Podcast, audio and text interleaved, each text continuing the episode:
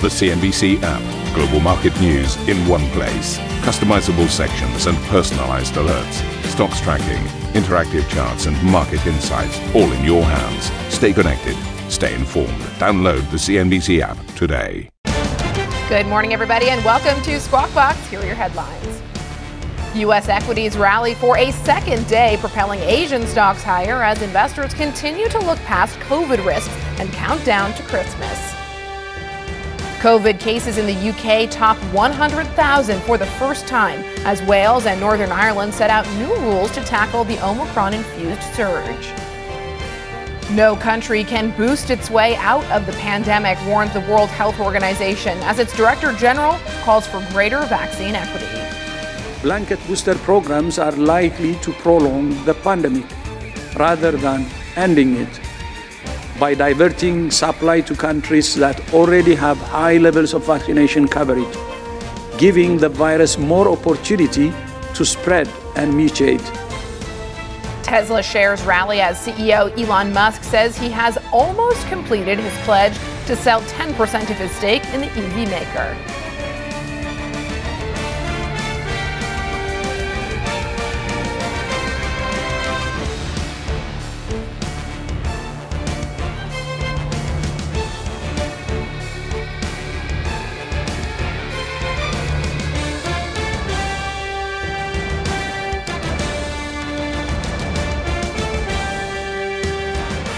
A very good morning to you and welcome to the program. I want to kick things off with some fresh data that's just crossing the wires now out of Germany. We're all watching the inflation data very closely uh, across the globe. And this morning we've got fresh import price data for the month of November from Germany. So, what we have uh, in November, import prices in Germany rose 3% month on month. That was much higher than the forecast of 1.1%. In terms of the annual rate of growth of import prices, we're up 24.7% in Germany. Uh, that's compared to 22.3% expected. Those are import prices, the latest ones out of Germany. So coming in uh, higher than forecasts. And of course, um, one of the big questions as we head into 2022, one of the big themes in, in many outlooks is um, to what extent higher prices will impact companies and to what extent corporates will be able to preserve the high levels of profitability and high levels of margins that we've seen in 2021. And as far as import prices are concerned, um, we are seeing an acceleration in the month of November. Now, in terms of data, we also uh, are looking at some fresh numbers out of the US. The US economy expanded at a slightly faster rate than previously thought in the third quarter. A final GDP reading showed the economy growing at an annualized rate of 2.3% versus a prior estimate of 2.1%. Despite the pickup, prospects for a solid rebound are still clouded by the rapid spread of the latest variant of the coronavirus, as well as concerns over inflation and supply chains. President Joe Biden convened a meeting of his supply chain disruption uh, task force on Wednesday. While touting what he said was significant progress in alleviating bottlenecks, he maintained his top priority of addressing everyday price pressures for the American consumer. Top of mind for me is what is top of mind for so many families the, uh, the pinch of prices and the cost. Look, Addressing these costs has been and will continue to be my top priority the entire administration. And the way to do this is not to slow down our economic turnaround, not to step back from this all this progress, but to build on it. We can and we will address prices by expanding productivity capacity in our economy so we move more goods to market, get more Americans working, encouraging more investments in innovation, and making sure American consumers see those benefits at the store and at the pump. All right, let's get a check on a Wall Street trading yesterday. It was a strong session stateside. As you can see here, the three major indices ended the day in positive territory. The tech-heavy Nasdaq leading the gains up about 1.2%, the S&P 500 about 1% higher, and the Dow Jones gaining about 260 points. So a strong session overall. All sectors were actually um, up yesterday, led by the consumer discretionary basket. For the week, all 11 sectors are positive, led by the technology sector, which is up about 2.7% year to date. As we head into the final stretch here, would just flag that all sectors are positive. No surprise there, uh, led by energy, despite all the volatility that we've seen recently. It has, of course, been an incredibly strong year for U.S. equities. Um, in terms of news flow, yesterday, one of the big headlines that came through late yesterday was that the U.S. FDA approved Pfizer's COVID pill. This is the first treatment of its kind to be approved. So, another tool in our uh, basket of tools to fight the coronavirus. Um, turning to fixed income, here's a look at treasuries and how we're trading. Uh, we've got a yield higher across the curve, the 10 year trading around 1.46%, below that 1.5% mark. The five year trading around 1.22%. And now over at the front end, we've got the two year trading around 67 basis points. Currencies. Let's take a look at how uh, currencies are faring this morning. We've got the dollar um, trading on the back foot versus the euro and sterling, although no major moves in either direction. Euro dollar trading around 113.37. Yesterday, we saw the dollar index slip back about 0.4%, its third negative session in a row. Asian markets, we are seeing the Asian uh, equity indices follow Wall Street higher. We've got green across the board here. The Nikkei 225 over in Japan, about eight tenths of a percent higher. The Hang Seng over in Hong Kong, about half a percent higher. Similar for the mainland China market. Um, China, the, the, Shanghai Composite up about half a percent. Interesting to note in a, China overnight, we heard that the Xi'an um, region, uh, the sh- city of Xi'an, has been locked down amid a COVID outbreak there big question marks around uh, how China will fare moving forward, given they've had this zero tolerance policy to date. And as we all know, Omicron spreads much faster than any other variants we've seen to date. And finally, the Australian market trading about a third of a percent higher. Um, in terms of natural gas prices, this is an area that we are uh, eyeing very closely amid the renewed surge in natural gas prices. You can see here it has been um, a one direction of travel of late. This morning we've got Dutch wholesale uh, prices about 8.5% lower, uh, around 165. Um, in terms of European futures, let's take a look at how the European session is poised to open after the strength on Wall Street, the strength in Asia overnight. We've got the FTSE uh, futures indicating about half a percent higher, similar for the DAX, and over in France, the CAC 40 indicating a stronger start as well. Yesterday, we did see some outperformance in the French market. Uh, that uh, uh basket of stocks over in France outperformed, while the Stoxx 600 gained about nine tenths of a percent. Speaking to our colleagues in the States, the CEO of the National Association of Manufacturers, Jay Timmons, said a record number of job openings in the industry was contributing to supply chain woes. We have 1 million open jobs in manufacturing. To say that that is a record is quite the understatement. Uh, before the pandemic, it was half that. At the worst part of the pandemic, it was 300,000 open jobs. But today we have uh, we we have an enormous amount of demand in our industry, as you well know, and we simply don't have the the people to actually be able to make the products that people are demanding, which again contributes directly to the supply chain uh, shortage that we have or the supply chain issue that we have right now. I want to welcome Paul Donovan to the program, chief economist from UBS. Um, Paul, wonderful to speak with you. Um, I know you're you're um, very accustomed to coming on the show. You know Steve, Jeff, and Karen quite well. It's great to have the pleasure to talk to you this morning. Um, just kick things off for us. How you're thinking about the world in 2022. Well, I think the the big issue in 2022 is what happens with demand. In 2021, we had an un, almost unprecedented demand surge. This is the strongest demand for goods, the biggest leap in demand for durable goods we have had in 75 years. Now, supply has actually increased dramatically this year to meet this demand, but you cannot expect supply to cope with a once in three generation surge in demand. But the basis for that demand was the savings accumulated during the pandemic, and we're getting more and more evidence that those savings have been spent, particularly by lower income groups, particularly lower income Americans. They've burnt through the savings. So the driver of this year's demand surge is fading.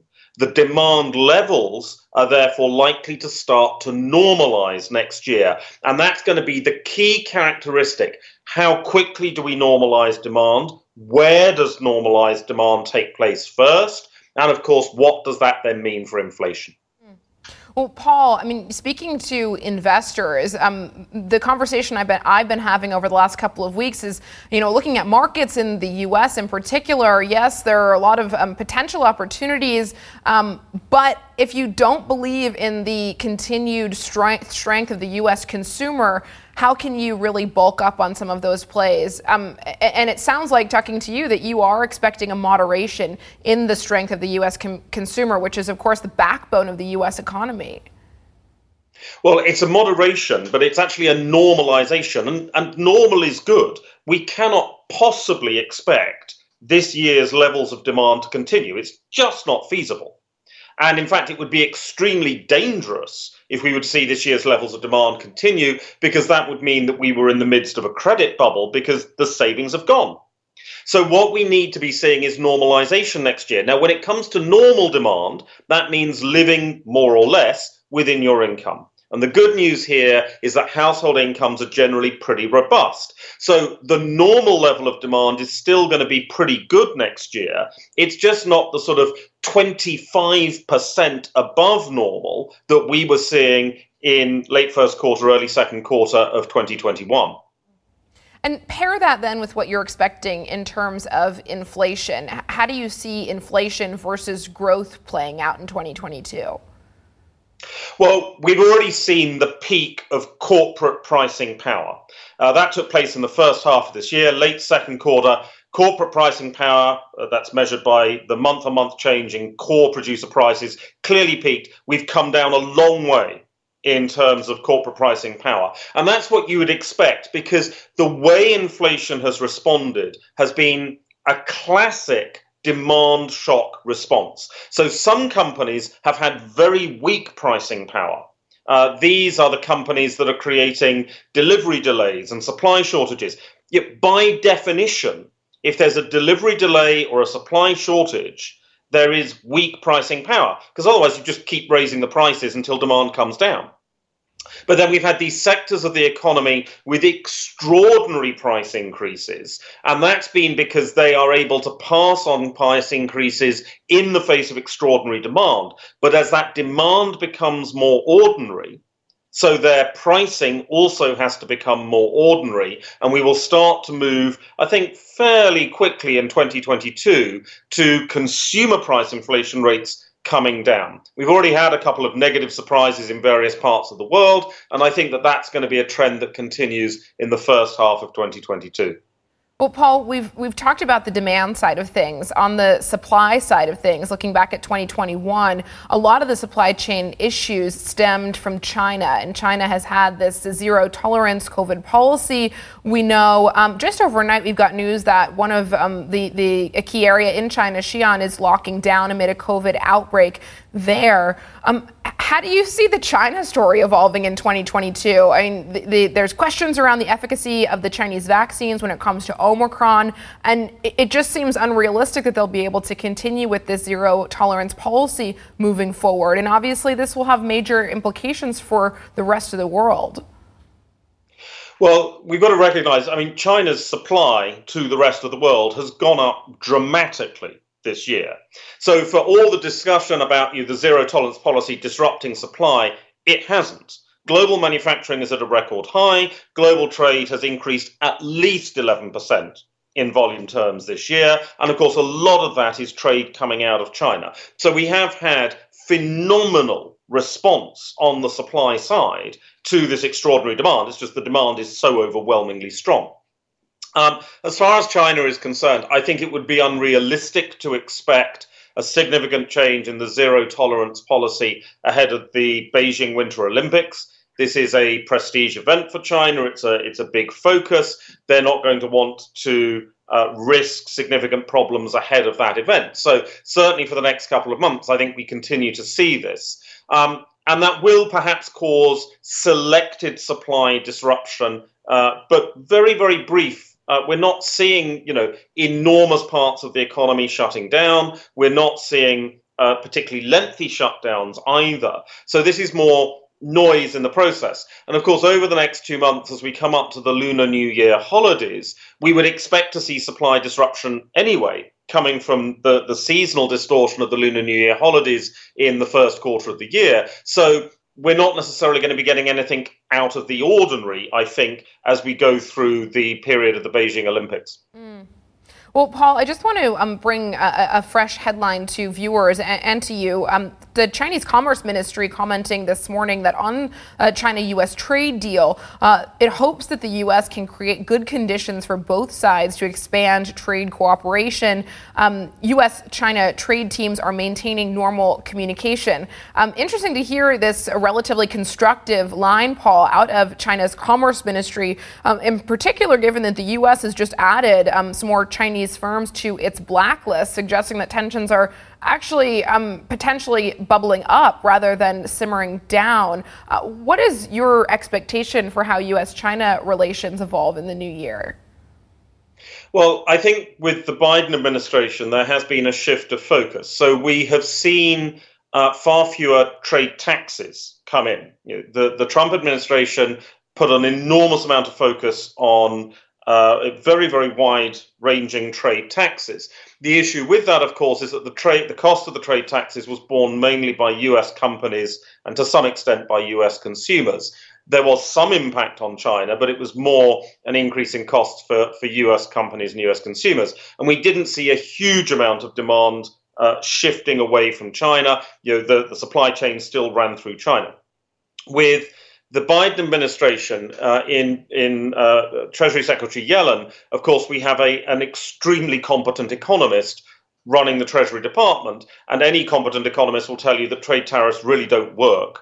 Um, as a as a policy over time, and so we've seen that shift away from trade taxes, trade tariffs, and rather more selective prohibitions, generally on national security grounds and, and so forth. So I think that that's going to be the, the hallmark. I am not expecting necessarily that trade taxes are, are cut, though that is a possibility. But I think that we, we put the trade taxes as a relatively static issue.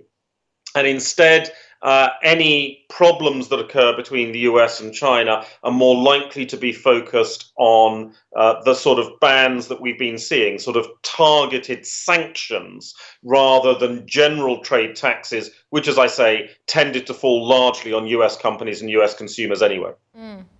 Uh, Paul, um, let me turn your attention, if I may, to the UK, where um, one week on from the Bank of England's decision to go ahead and surprise many market participants with um, a rate rise at their last policy meeting. In the meantime, we've got the UK recording um, the highest level of COVID cases to date, and businesses uh, talking about how they're suffering um, with people changing their behavior even before any restrictions uh, return. Uh, how are you thinking about the, the Bank of England's decision to raise rates? How impactful is that actually going to be on the economy? And do you see them being able to continue raising rates in 2022?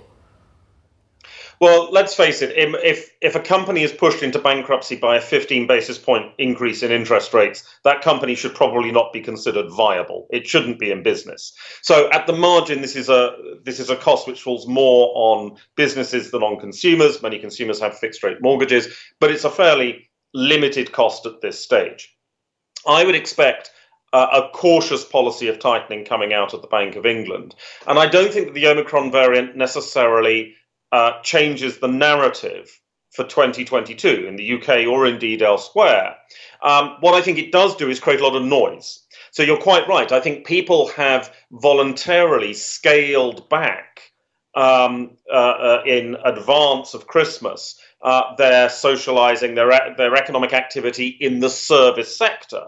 Purchase of goods are not particularly affected because about a third of consumer spending ordinarily takes place online in the UK, and that number's a lot higher in the run up to Christmas. So you know, people, I think, still feel confident about shopping, um, but not necessarily about doing the service sector. And that's because either you know they want to spend family uh, time at Christmas, or alternatively, of course, if you're a small business person um, you can't take the risk of being forced to quarantine over Christmas if you're unfortunate enough to contract COVID. So you've had a, a very conservative approach here.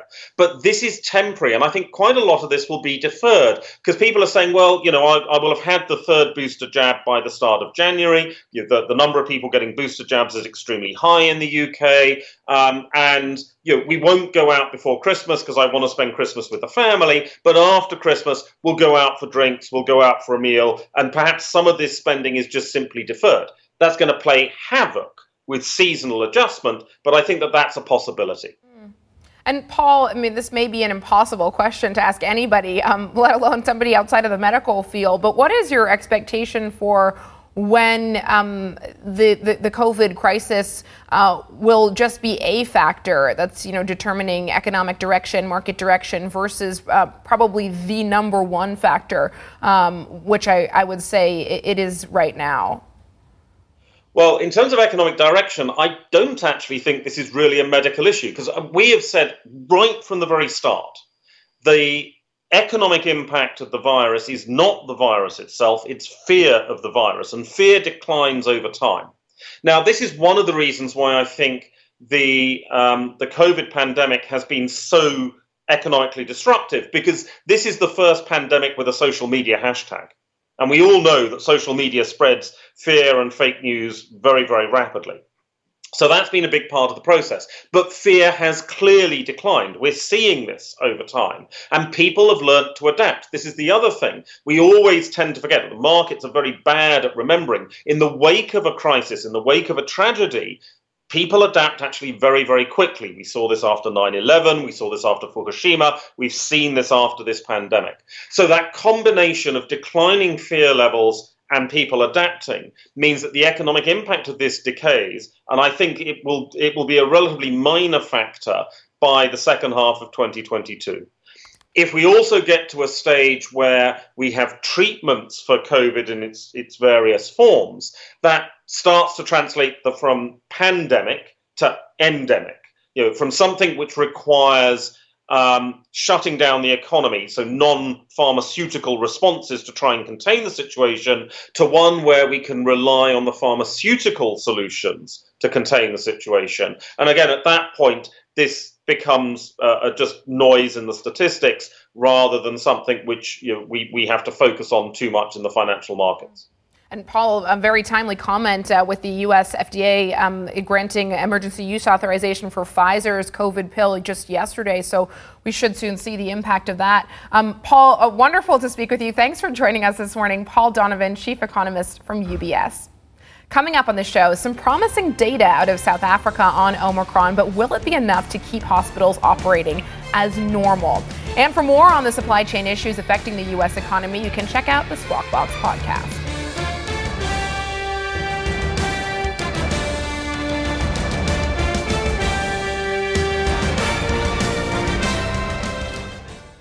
Listen to CNBC's Beyond the Valley, the podcast that explores the biggest tech news from across the globe. Join me, Arjun Kharpal. And me, Tom Chitty, every week as we bring you insights into the top stories, unpack the latest trends, and find out where the industry is headed. Now available on Spotify, Apple Music, and Google Podcasts.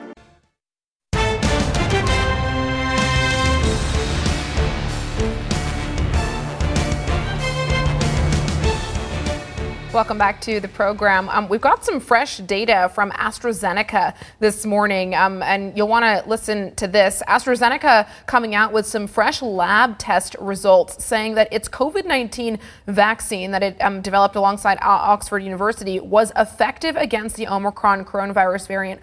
Um, following a third dose. This is a lab study again. Um, and what they saw with this third dose, this booster, uh, neutralizing levels were similar to those against the Delta variant after a regular two dose course. So similar language um, that to what we heard out of Pfizer and also out of Moderna. Um, we are still awaiting more detail. This is just a lab study, and AstraZeneca said that they are looking at real world data to um, see more definitively how the vaccine booster stacks up, uh, continuing to collect further data to better understand the implications of these data, these lab data in clinical practice. But um, what they have found is that a third third dose significantly boosts antibody levels against Omicron. So, some good news. Um, of course, we uh, are looking for ways to vaccinate the world um, when it comes to uh, coronavirus. And so having another vaccine booster in our toolbox, certainly good news there.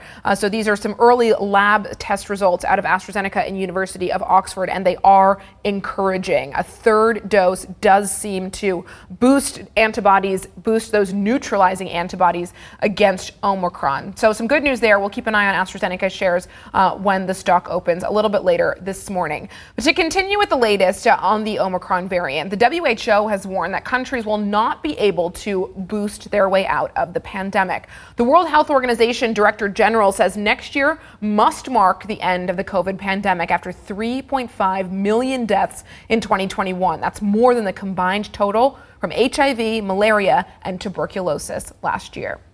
Dr. Tedros says that while the vaccines delivered hope in some areas, they are not solving the global issue.